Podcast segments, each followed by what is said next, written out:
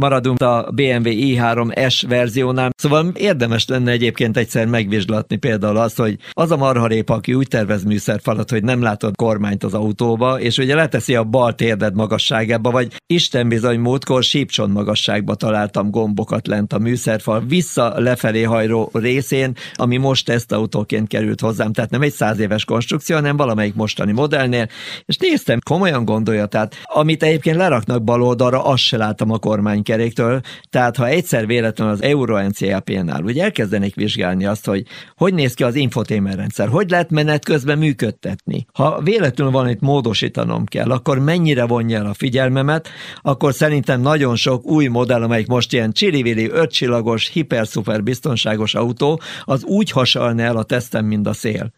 Igen, a, amelyik meg nem, az kiírja neked menet közben, hogy ez a program csak akkor működik, ha megállsz. Olyan, ez a program csak akkor működik, van. ha megállsz. Ez a program csak akkor működik, ha megállsz. Igen, Tehát ez most... igen ezt tudom utálni a Kiáknál, meg a, azt hiszem Kia Hyundai az ilyen náluk ilyen specifikus. Még egy-két japán modell is. Igen, igen. még egy-két japán modellnél, amelyik ezt most ne piszkádálj meg miatta, de azt meg én utálom. Tehát jobb lett volna, hogyha úgy csinálod meg, hogy normálisan tudjam működtetni. Egy fél mondatba visszatérve a Mila Migliás túrára, meg a veterán autókra, na ott ez sokkal egyszerűbb. Tehát ott direkt kapcsolatban vagy az autóval, Igen. nyomni kell a gázt, váltani a sebességet, jó erősen nyomni a féket, és, és ezek a kütyük valahogy egyébként nem is hiányoznak. Tehát olyan jól tudsz autózni, és élvezed az autózást.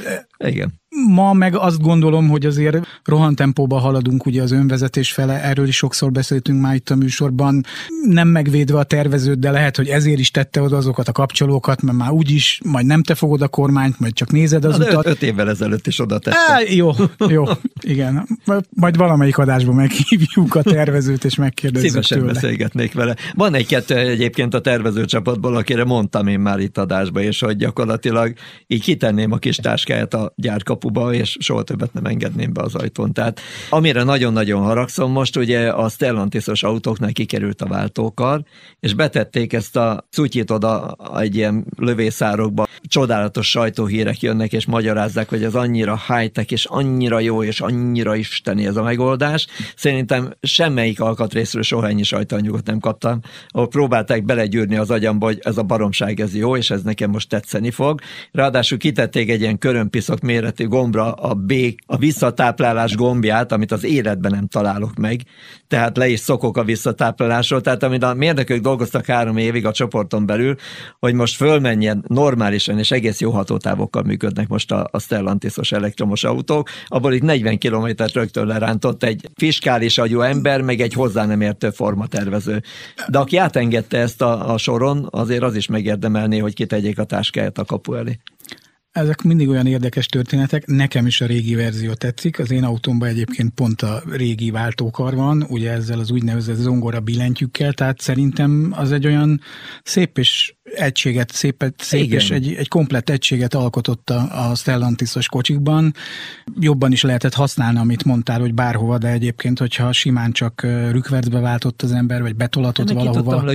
Üresbe, hát ki, kicsit meg volt a régi sebességváltó érzés. Nekem nagyon tetszett, tehát úgy Igen. jó volt megfogni. Egyébként ez minden márkára igaz, hogy én ezeket a pici kis billenő kapcsolókat, amit sebességváltónak hívunk, annyira nem. Nem, hidegölős vagyok tőlük. Igen.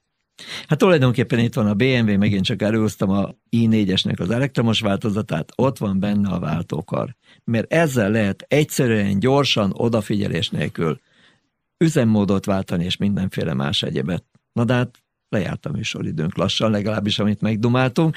Persze nem, mert még jössz a VMAX-al, úgyhogy eddig nem engedlek el. Zene.